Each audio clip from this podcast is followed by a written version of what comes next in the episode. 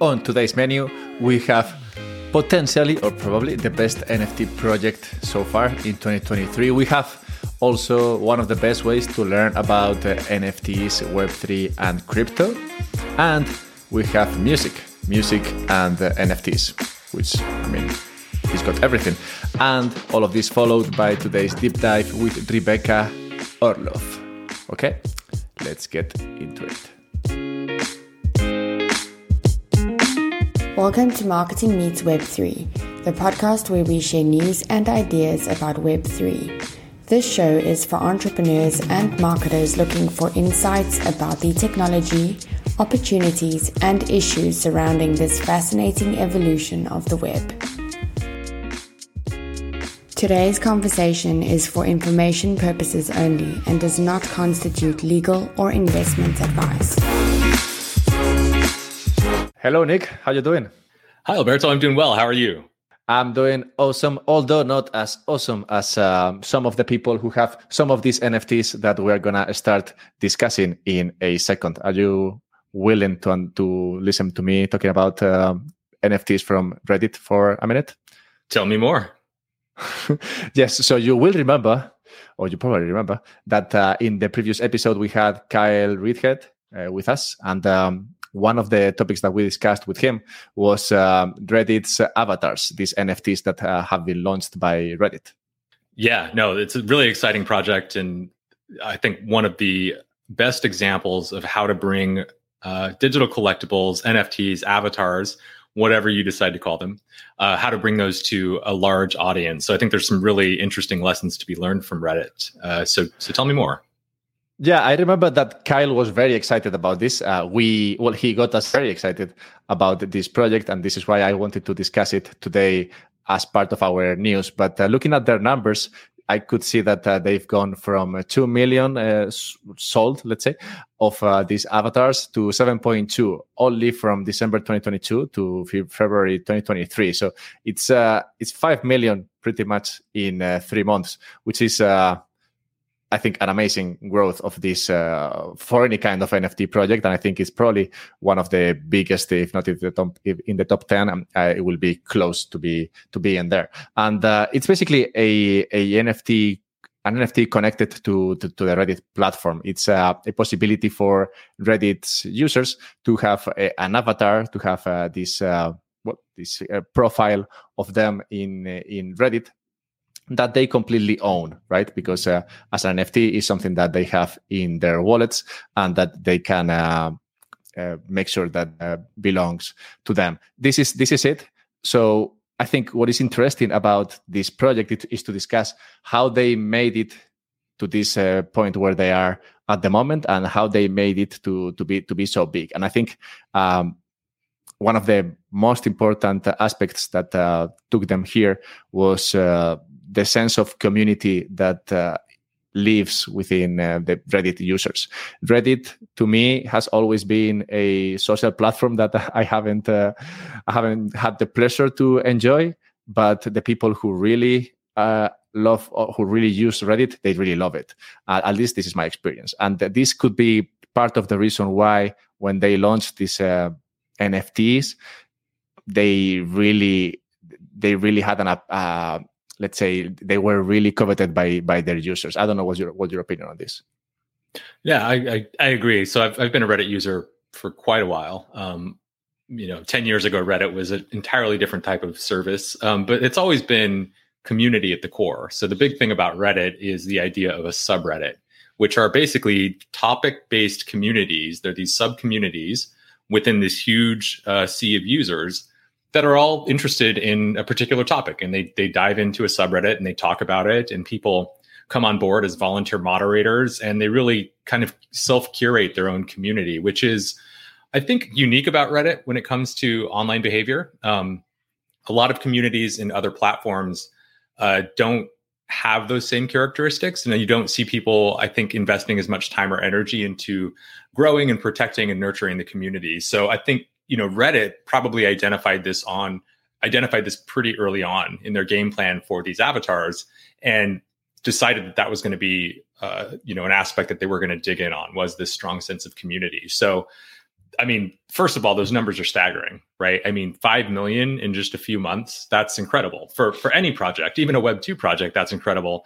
And now we're talking about web 3. The interesting thing I think is that you know, many people who minted these these avatars or these digital collectibles as they're calling them uh, probably didn't even realize that they were an NFT. Now they are, the person fully owns it and they can be transferred away from Reddit. Like you said, it's, it's up to the user to decide what they want to do with that.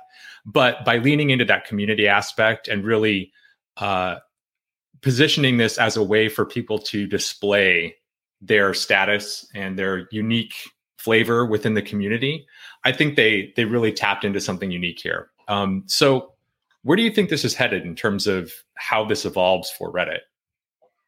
Well, that's the tricky part, right? Because uh, when uh, I was uh, reading about reading about this, reading reading about this uh, piece of news and about the growth of uh, this project, what I what I found is that well, these um, NFTs are customizable by by the users, and uh, this is about as much utility as you could see, you know, from from these uh, from these NFTs. So to me, I think the the reason for for the success for the success of this project is not so much you know the the future that these uh, that these NFTs pose us today, because I don't know what will happen with it, of course, in the in the coming months or years. But uh, as of today, really, the the utility is is not that much. Although it could be, well, of course, it, it has it has value for for the users because they they really see the the value in holding their own their own NFTs.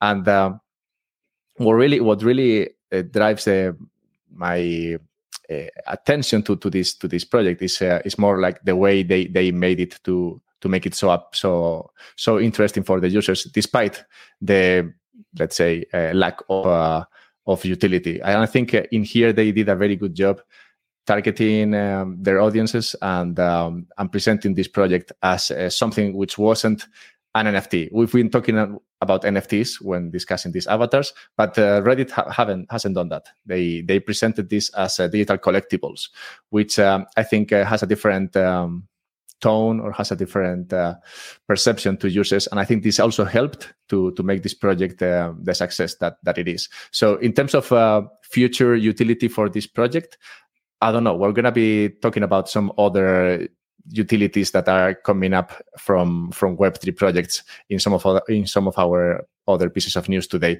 But uh, before we move on to the next one, what do you think could be the future of this? So here's here's where I think this goes for Reddit collectibles. Um, there is a a lot of buzz out there right now around this idea of dynamic NFTs. I know we're really excited about them. And it's this idea that an NFT does not have to be a static image. When NFTs first came into public awareness, it was all about having this image on the blockchain that had these attributes, this rarity, which created scarcity within this collection of images, and that those images and the data, the, the traits and the rarity would never change, right? It was it was cemented into the blockchain. And I actually think that projects like Reddit and Starbucks uh, for example, are set to challenge that notion that these NFT assets have to be static. I think dynamic NFTs is what's coming next. And so I can really see Reddit leaning into the dynamism within their own community. So, you know, it, Reddit has a vibrant community. It's got lots and lots of participation. People are very engaged on Reddit. And I could see them using the NFTs as kind of a surface area um, to show people how they're engaging within the community. So, for instance, for instance, maybe you're a helpful moderator, or maybe you uh, give somebody a useful comment, and people's interaction with you when they thank you, when they upvote your comment, for instance, could now start changing your NFT, and that could feed back into your avatar, so that your avatar is actually changing to reflect your own unique personality and your contribution within a community. So I think that's where this goes. I think the the web3 aspect right now is a trojan horse with Reddit collectibles. I think that for the people who don't even know or care that they're holding an NFT in the future when there is an opportunity to add more utility to the NFT, that's going to be a real unlock for Reddit. And I think people who have those are going to have an aha moment and say, "Oh, well, I have one of those things. I can actually go get that benefit." So I think there's a lot to unfold here, and it's going to be really interesting to watch this project. Yeah, listening to you talk about how the customization part could be a lot larger in terms of uh, utility as uh, than I thought. It, it was uh, an aha moment for me. So. yeah, we, will see, as as you said, but uh, yeah, there, there there may be a lot more to unpacking here as uh, as we move forward, which uh, I think is important for us to do, move forward to the next piece of news because, um, yeah, as I just said, I I was speaking about the potential of this of this project, and um, you see you see it in a different way.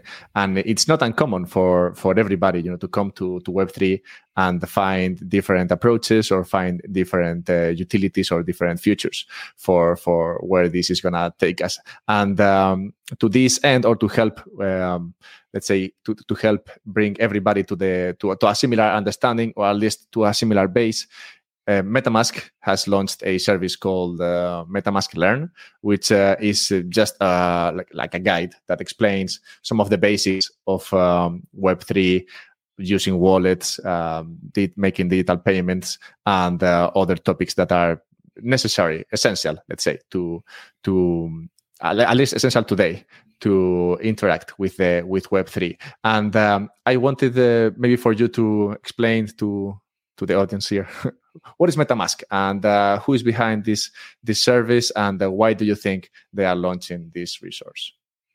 Yeah, so I think anybody who's been in the Web three space for uh, more than a few minutes will come across MetaMask. Uh, it's one of the first things you probably interact with, although there are new wallets coming out. And maybe we'll take a step back. So MetaMask is a cryptocurrency wallet, and a wallet is basically the piece of software that allows you to prove your ownership of the tokens uh, that you own. So these could be non fungible tokens, these NFTs. These could be fungible cryptocurrency tokens, you know, uh, ETH or BTC or any other type of cryptocurrency.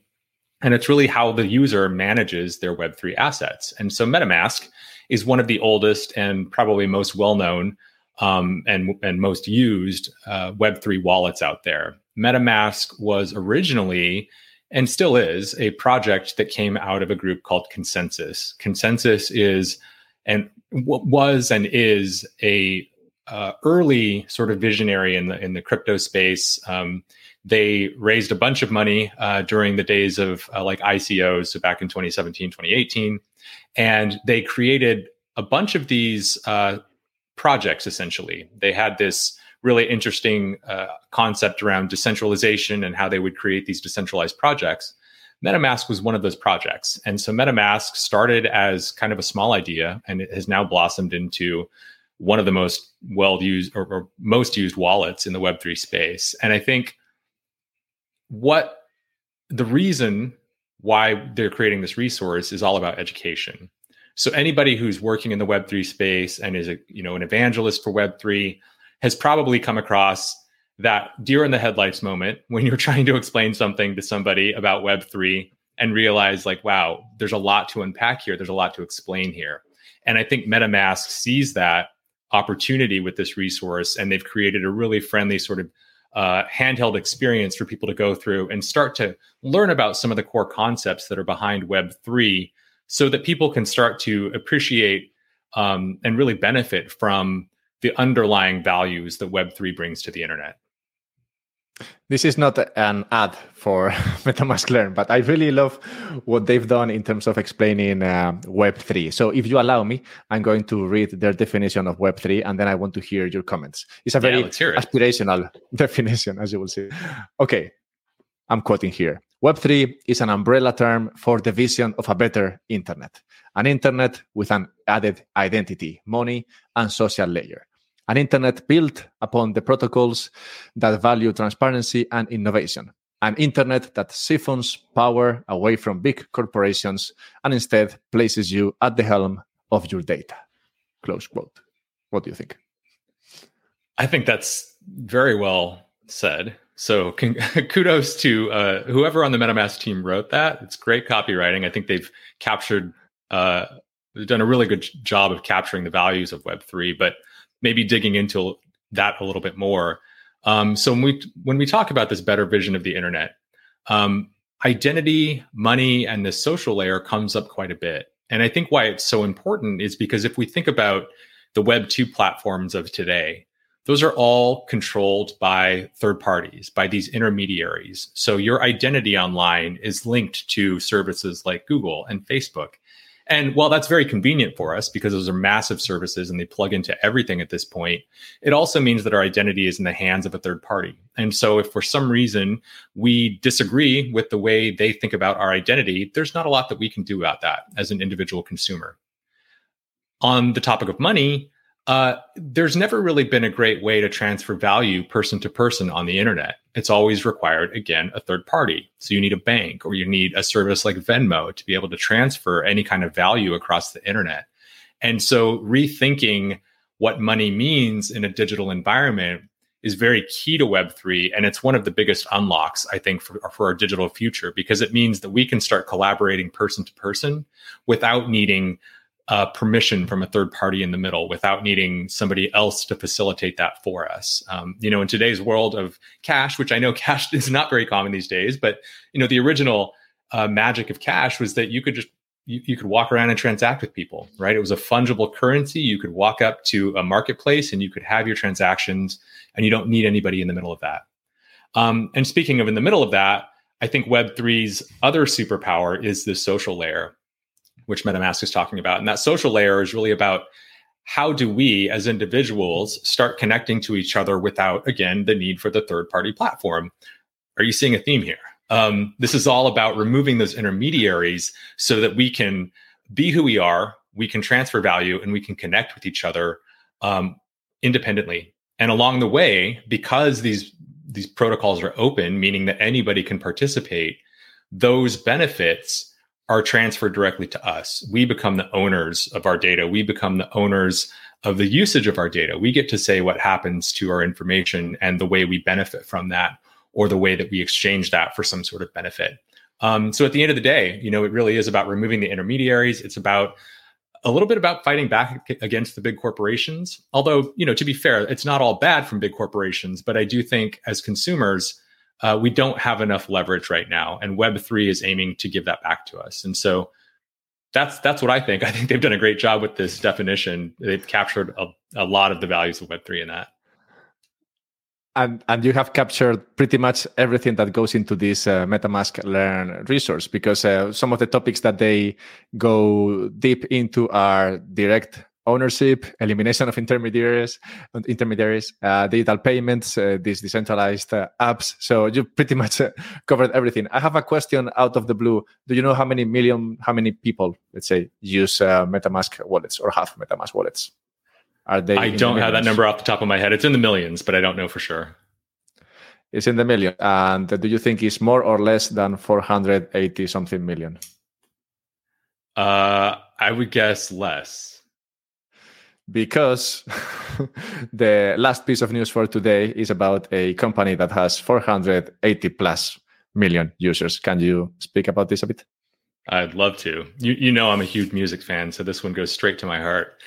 Okay, so here's the deal Spotify, which has 480 million users, is now testing what they are calling token enabled playlists. So let's dig into this a little bit. So if you don't know, if you've been living under a rock, Spotify is a music streaming service. They're global. Again, 480 users. They're massive.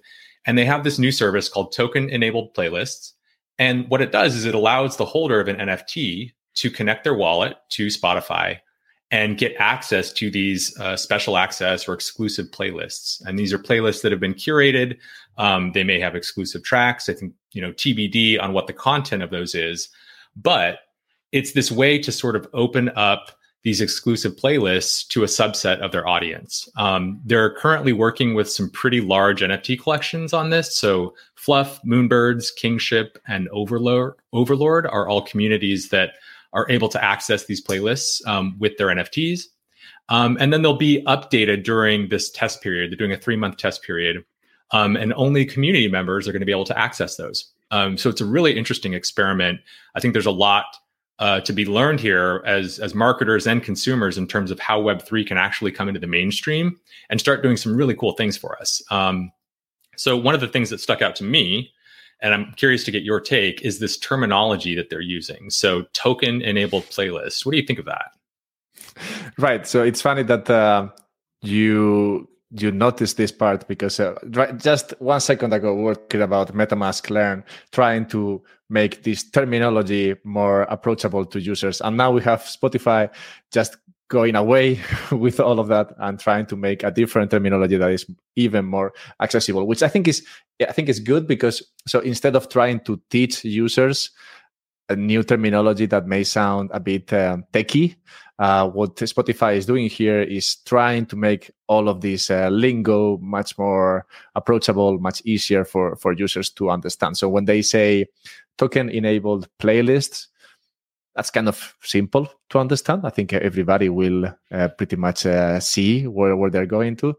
And uh, another another sentence or another definition that you that that you threw to me before was uh, this one that is also apparently taking taking hold, which is token aware services. Again, uh, very very simple. It sounds techy, but more more innovative, more like innovation rather than technology, which uh, is uh, of course something that is much more appealing to to the majority of users. So I think I think it's very good that the, instead of trying to teach users what they need to learn in order to to use this service, what they are doing is they are trying to talk to users uh, in the same language that, they already speak and making it just something more innovative and uh, that sounds uh, cool. Basically, uh, yeah, this is pretty much what I think about this. Yeah, you know, you hit the nail on the head.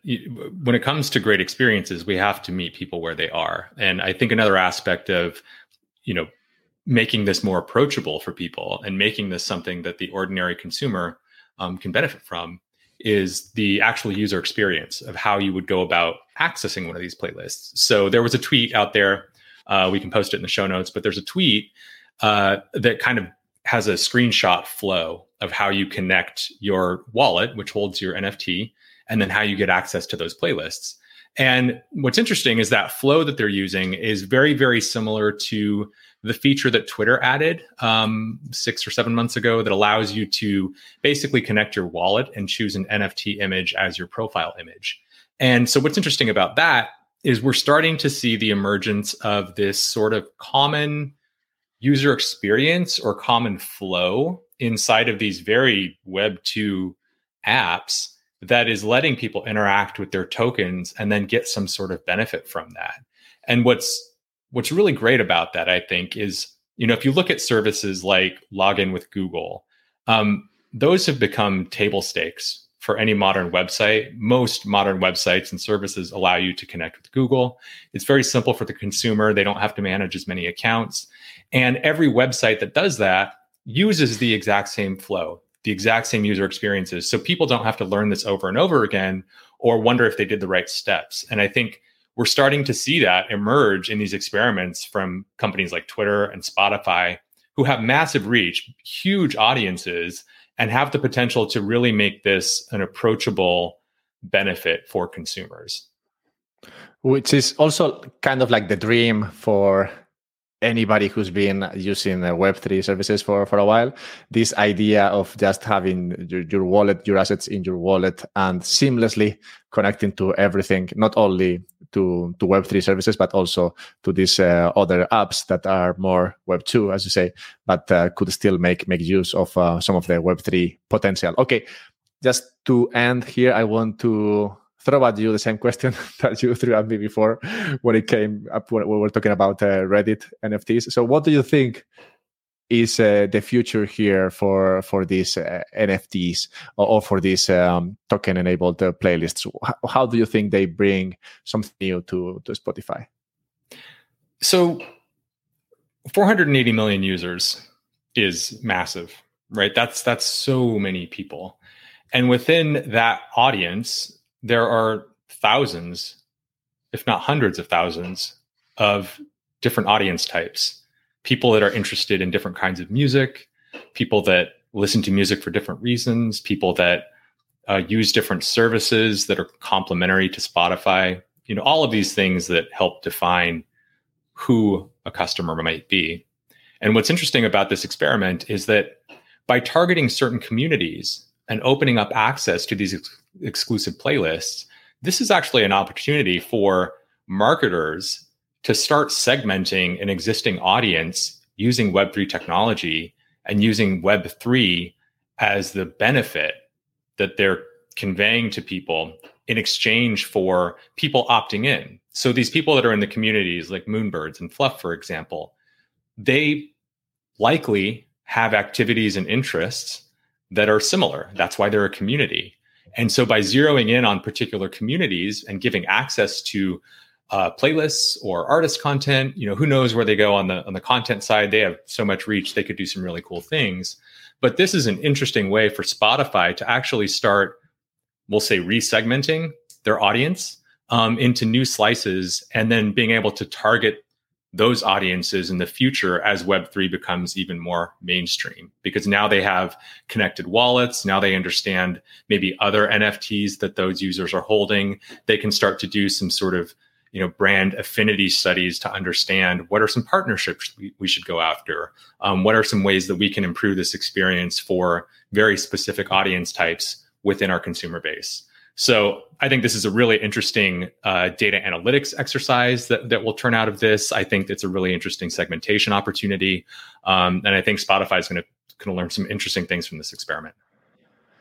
Something that we will continue to uh, research in the future. It will probably be the topic of a deep dive, but not today's uh, deep dive, where we should probably get into. Shall we? Let's get into it.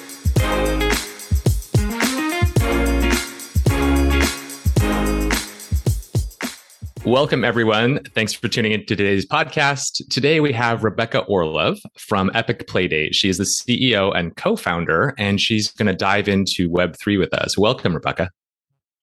Thank you for having me. Hi.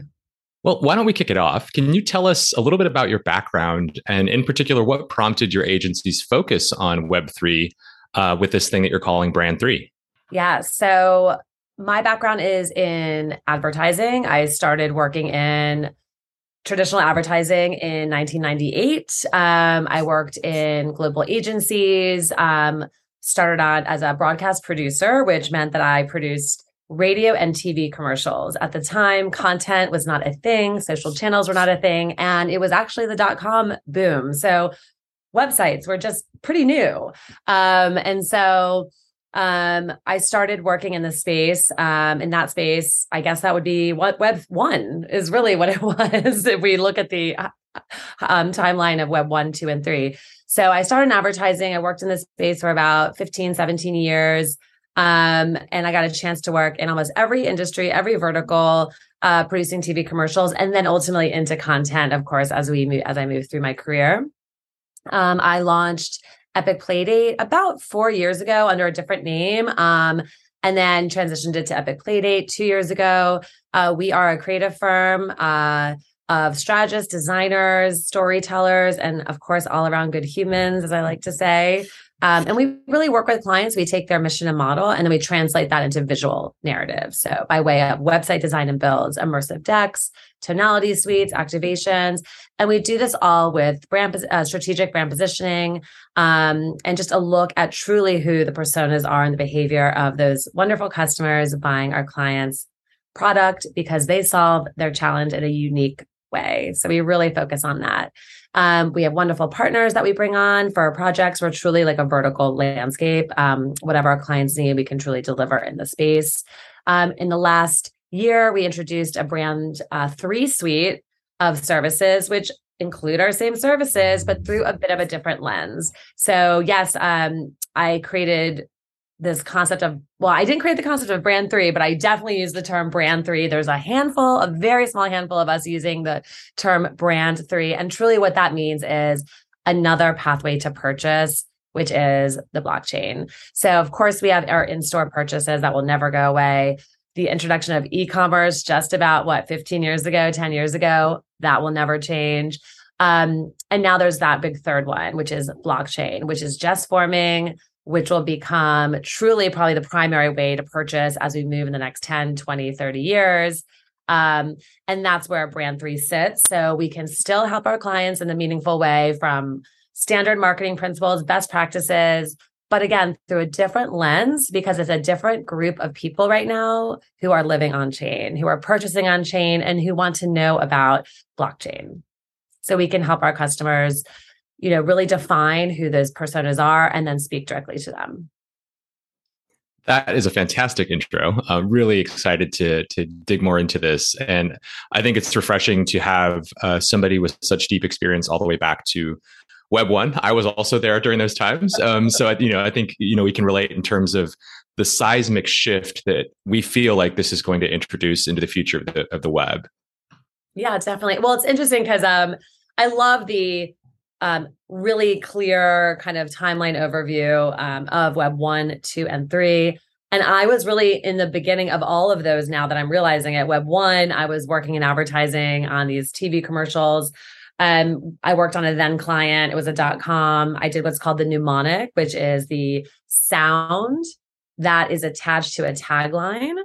So you might have heard of this company called Expedia. That was one of our clients. They're still a dot com and I love it, but you might remember the commercial that's like the dot com, that like kind of cool sound. Dot com. Yeah. Yep, I worked on that. Um, I'm pretty sure I had uh, at the time when you did voiceover, um, casting, you would get uh, tape cassettes and a piece of paper, one through whatever, and you'd have to go find the voiceover. Like number 16, you have to fast forward through the audio tape. This is like 1999, 2000, 2001, 2002.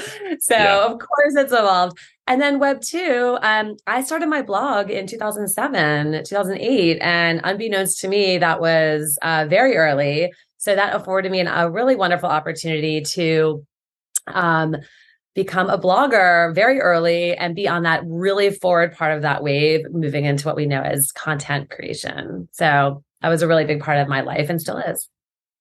I wasn't there when uh, Web One rolled out, but uh, I bet that the situation is now somewhat uh, similar in terms of uh, what brands thought of the opportunities that websites could could brought on, and now we have Web three and we have the metaverse. So what opportunities uh, you think the metaverse presents uh, for brands? What opportunities?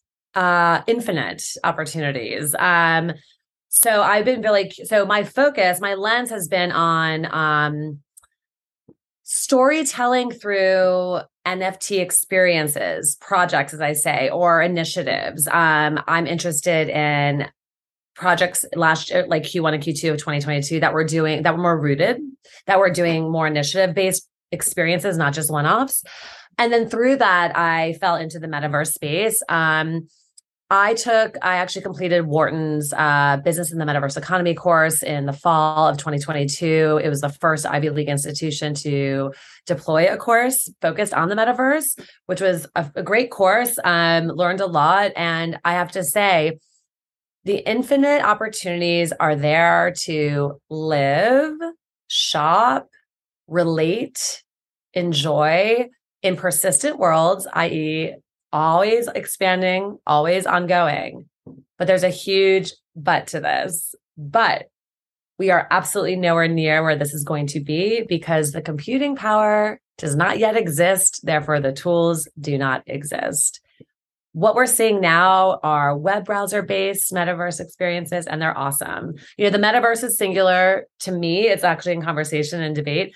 I believe the metaverse sits on top of the internet, much like there's one internet with infinite opportunities for website experiences and apps. But the, the metaverse will sit on top of that with infinite worlds, and you can travel to all of them. So the opportunity to have when we learn and can build the technology and have that actual power to then go and create and use these hardware and software experiences. So VR sets, AR, you know, AR experiences.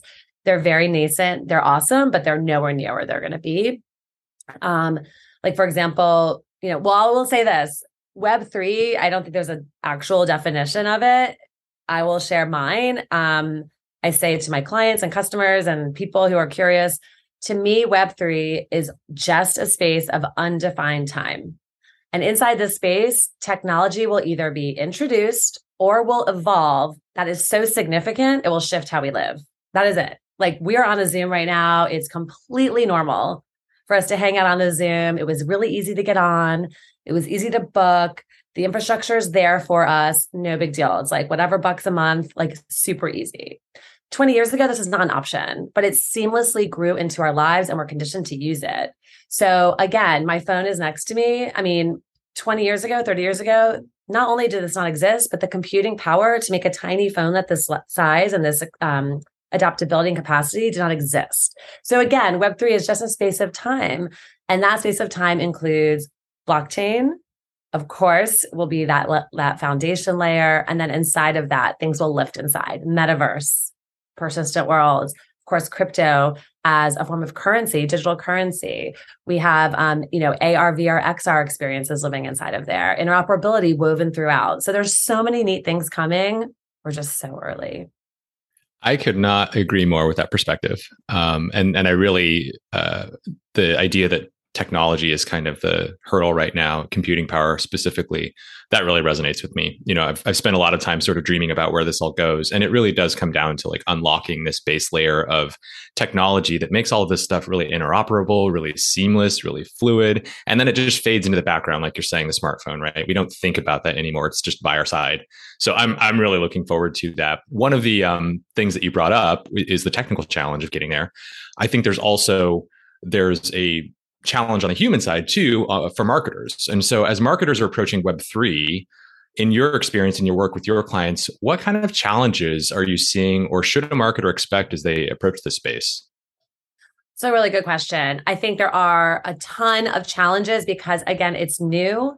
And we, like professionals in the marketing space or in any space, um, are conditioned to be working inside of pillars and um, you know, good old job descriptions that and responsibilities that don't lean towards anything related to blockchain. So it's really hard to understand and then therefore quantify experiences, campaigns, events, you know, after getting your budget approved, right? It's hard to do that. So a lot of the marketers are um professional that I've seen. Some there's definitely a handful that are like, let's do this. And there's a lot that don't really understand yet because they just haven't been onboarded.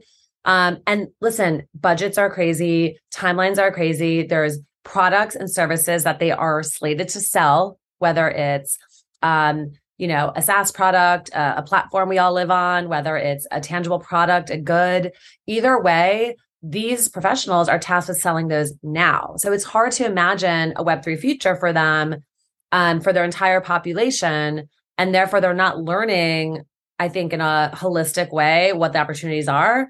What um, what my hope is is that marketers will un- learn and understand as we are all learning understanding. No one's an expert. We're all learning and understanding. Some people now have been in the mix for four or five you know years. I've been in it for about two years and i'm just learning. I'm in DAOs i'm in I've uh, per- invested in NFT projects. I've been living in metaverse spaces and playing around because I want to have fun delightful and I want to see what's going on and what is this. But that being said, I think that my biggest um and my biggest um understanding of this and my my hope is that marketers will say, we don't yet understand this, let's learn. And then let's take one of our cohorts, one of our customer buckets and let's bring them in to a blockchain web3 experience and then prove our concept because they're there. There are people, no matter what you're selling, product or service, I bet there's at least one person, let alone, you know, what I call your first 100 customers who want to go on chain with you because they're curious too. And they can be your ambassadors, your advocates. They can come in and do the experience. But in order to do that, you have to keep talking to them. It's really simple. It's called retention marketing, right? keep going. You know, I've seen so many companies, what I call fail well, because they're doing these, whether it's a one off event or a campaign, they're not talking to anyone after the end of this campaign or event. They just abandon the experience. And it's a huge miss. I yeah, you know, well said. And and I agree with finding those early adopters. You know, I think back to I was giving a talk about Web3 recently and, and speaking with the audience, reminding them that when the iPhone came out, there was no app store. Right. But there were plenty of people who wanted to play with a text message app and a calculator and maybe, yeah. you know, a smaller iPod in the beginning. We're we're out there, right? The, the early adopters yeah. are there. They can guide the way. I was at South by last year listening to uh, some some brand thought leaders talk about this and, and how you know that is where you're going to find the gold in the beginning and more importantly that's where you're going to learn the biggest lessons and my hope like my hope is that marketers can say, we're going to actually reshare our story. So, for example, I think one of the brands that are absolutely creating what I call a blueprint for Web3 storytelling is Gucci. It doesn't matter if you can afford a Gucci product or not, anyone can enjoy the experience that they are unfolding, including my soon to be the Sunday nine year old daughter, because we spend time inside of their experiences. Gucci Town is actually, I mean, if you even just read their press release about Gucci Town and about Gucci Lambot, which is the event they had in uh, tandem in partnership with Sandbox in the fall in November, which was really cool. It was like a two, three week event. All they are really doing is sharing their story. That's really their goal right now. But guess who they're sharing it with? A next generation shopper, my daughter, who is nine years old and now knows what Gucci is. She doesn't really know the high quality. I mean, she knows the high quality, excuse me. She doesn't really know how much they are. They're expensive, but she knows that they're high quality. She's understanding that there's a heritage story. It's a long term, high value brand and they get they're creating really delightful whimsical activations that she is enjoying and i'm enjoying too her mom you know i'm i'm 46 and i'm like let's go into gucci town and there's a floral cafe and we can buy a latte and then we can go look at art and like she can go play a game we play games together i mean there's just so many layers in there there's like three purses in there that is it but what i see because i know gucci as a brand is some beautiful um, iterations of their uh, monograms, some really cool colorways that I know that they're using. Um, they're sharing a museum like gallery. Um, to me, I love it. To her, she's like, this is cool. Like she's not being sold anything. She's sharing a story. And that to me is a what an opportunity for any brand, no matter if you're five years old or 100 years old. Share your story again in a new way and get those next gen folks in the mix. They're Gen Alpha, Gen Z. They want to learn and they want to shop when I was doing research for, for this call, I, I went into your website. And the first thing I got was a pop up uh, that you had just uh, received an award. You can maybe speak about this a bit. But um, then you, you explained that you came into this uh, arena two years ago. And back then, it was even uh, more like this than today. But what I mean is that back then, two years ago, everything that had been built pretty much had been built by by male audiences right that had been building apps and stuff so what do women bring into into the into Web three? What do, what do we what what do they bring in terms of thinking about you know the apps that could be built in here that haven't been built yet?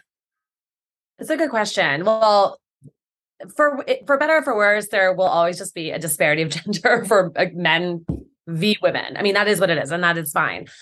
I honestly come at the lens of like good humans, like like people led businesses versus a women led. I mean, the fact that there's like an, interna- an international day of women equality kills me. I'm like, why are we celebrating that? Every day should be a international day of women's equality and people equality, you know? So it almost perpetuates it. However, because of disparity yes i think it's nice that there's spotlights and um you know this it's really um it's it's not really an award. It's more of like i was just added to this list of phenomenal trailblazers just people who are women really um shifting and growing and creating exploring and building in with a web3 focus um on this list of 115 i think it's inspirational women of web3 um, by Unstoppable Domains, which you know of, I'm sure. Unstoppable Women of Web3 is the offset of that.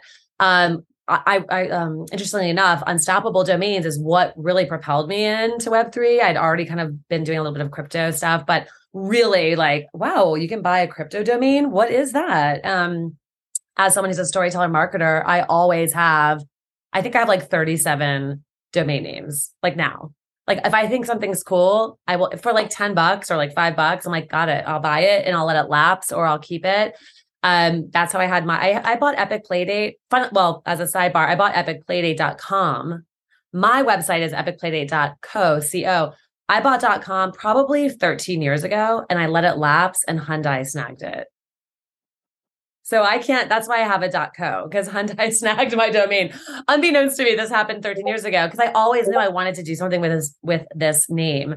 Um, I do own all the social though, so they can't get that. But um, because I I always go in first, and I always typically when I buy a domain, I'll buy I'll go grab the social as well. But that being said, I thought crypto domain sounded interesting. And just yesterday, um, Unstoppable announced like a cool partnership with Ready Player Me. Like your domain name really is your identity, right? And it should be attached to your wallet, which also holds all your interoperable assets ideally in the future. So much like I take, like you might take like a bag or a backpack with you as you roll, I'll take a purse, my bag.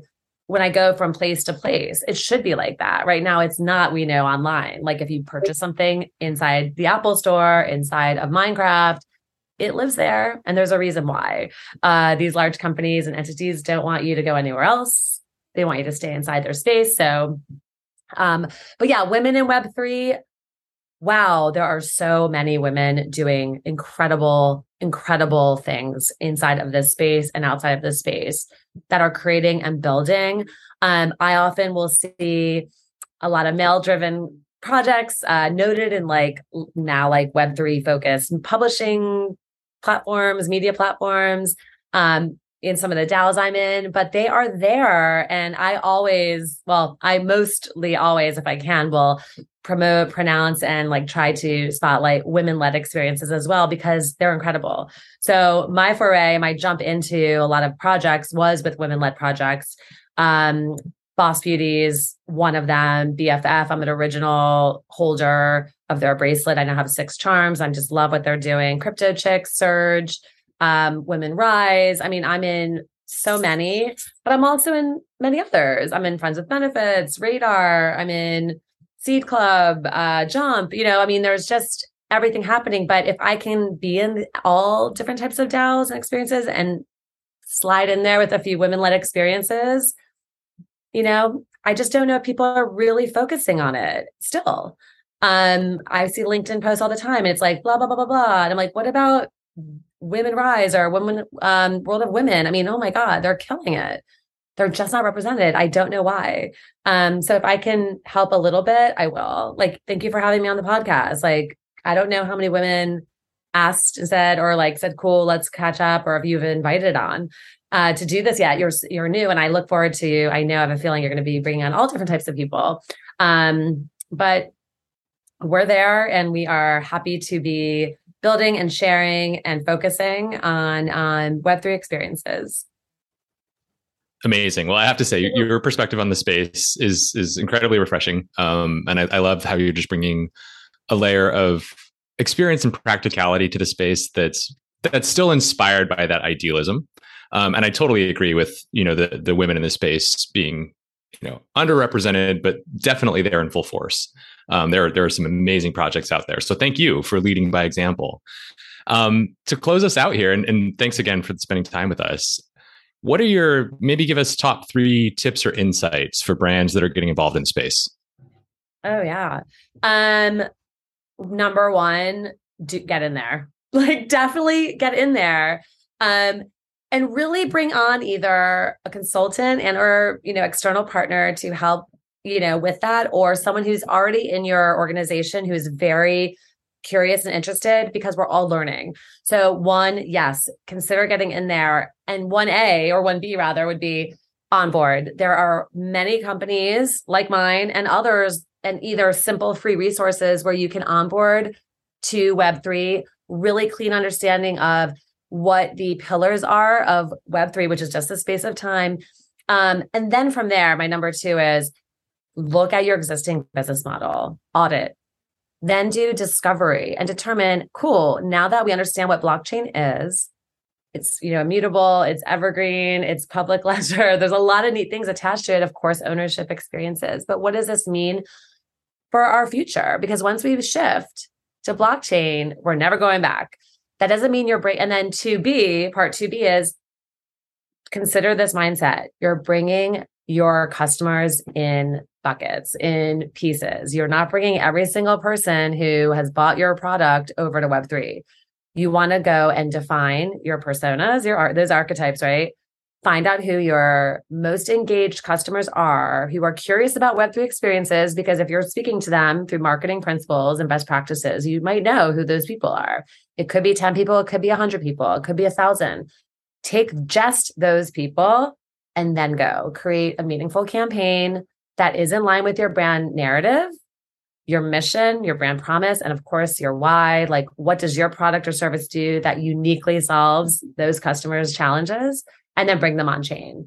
And then three, talk to them. Do not let them go. Do not abandon them. There's acquisition and then there's retention. You're always going to be speaking to your customers. Keep creating meaningful engagement narratives. You can absolutely, and you should, there is only one way to go, which is using current practices, email, SMS, uh, website experiences, you name it, through product purchasing. So best practicing, best marketing practices absolutely apply, but it's a new and unique customer base that you're talking to. I love it. I love it. Rebecca, thank you so much for coming on the podcast and, and sharing your insights here. You're obviously an expert in the space. Um, where can people go? Not really. I'm not say I'm an expert, uh, but I am definitely passionate and curious. How's that? On the way to, on the way to. well, you're on your way to expert. Yes. Where can, where can people go to find you an Epic Playdate? Awesome. Well, you can uh, find us at epicplaydate.co. Co. If you go to com, you'll go to Hyundai. So we wanted to keep you over here. Um, my Twitter is pretty busy, but it's just me. It's uh, at Rebecca Orlov, O R L O V. Um, I'm very active on LinkedIn. Feel free to connect with me there, which is also Rebecca Orlov. Um, and yeah, I'm excited about um, the future. And again, meeting people, but like both of you who are creating and exploring as well. It's it's a real renaissance time and i feel so fortunate to have like hopped into it and i feel like the vibe is the same across the board. I feel like you guys also feel that way. It's just like a palpable cool experience right now. Absolutely. Well thank you again thank for joining you. us. Awesome. Thank you. Take care. Bye.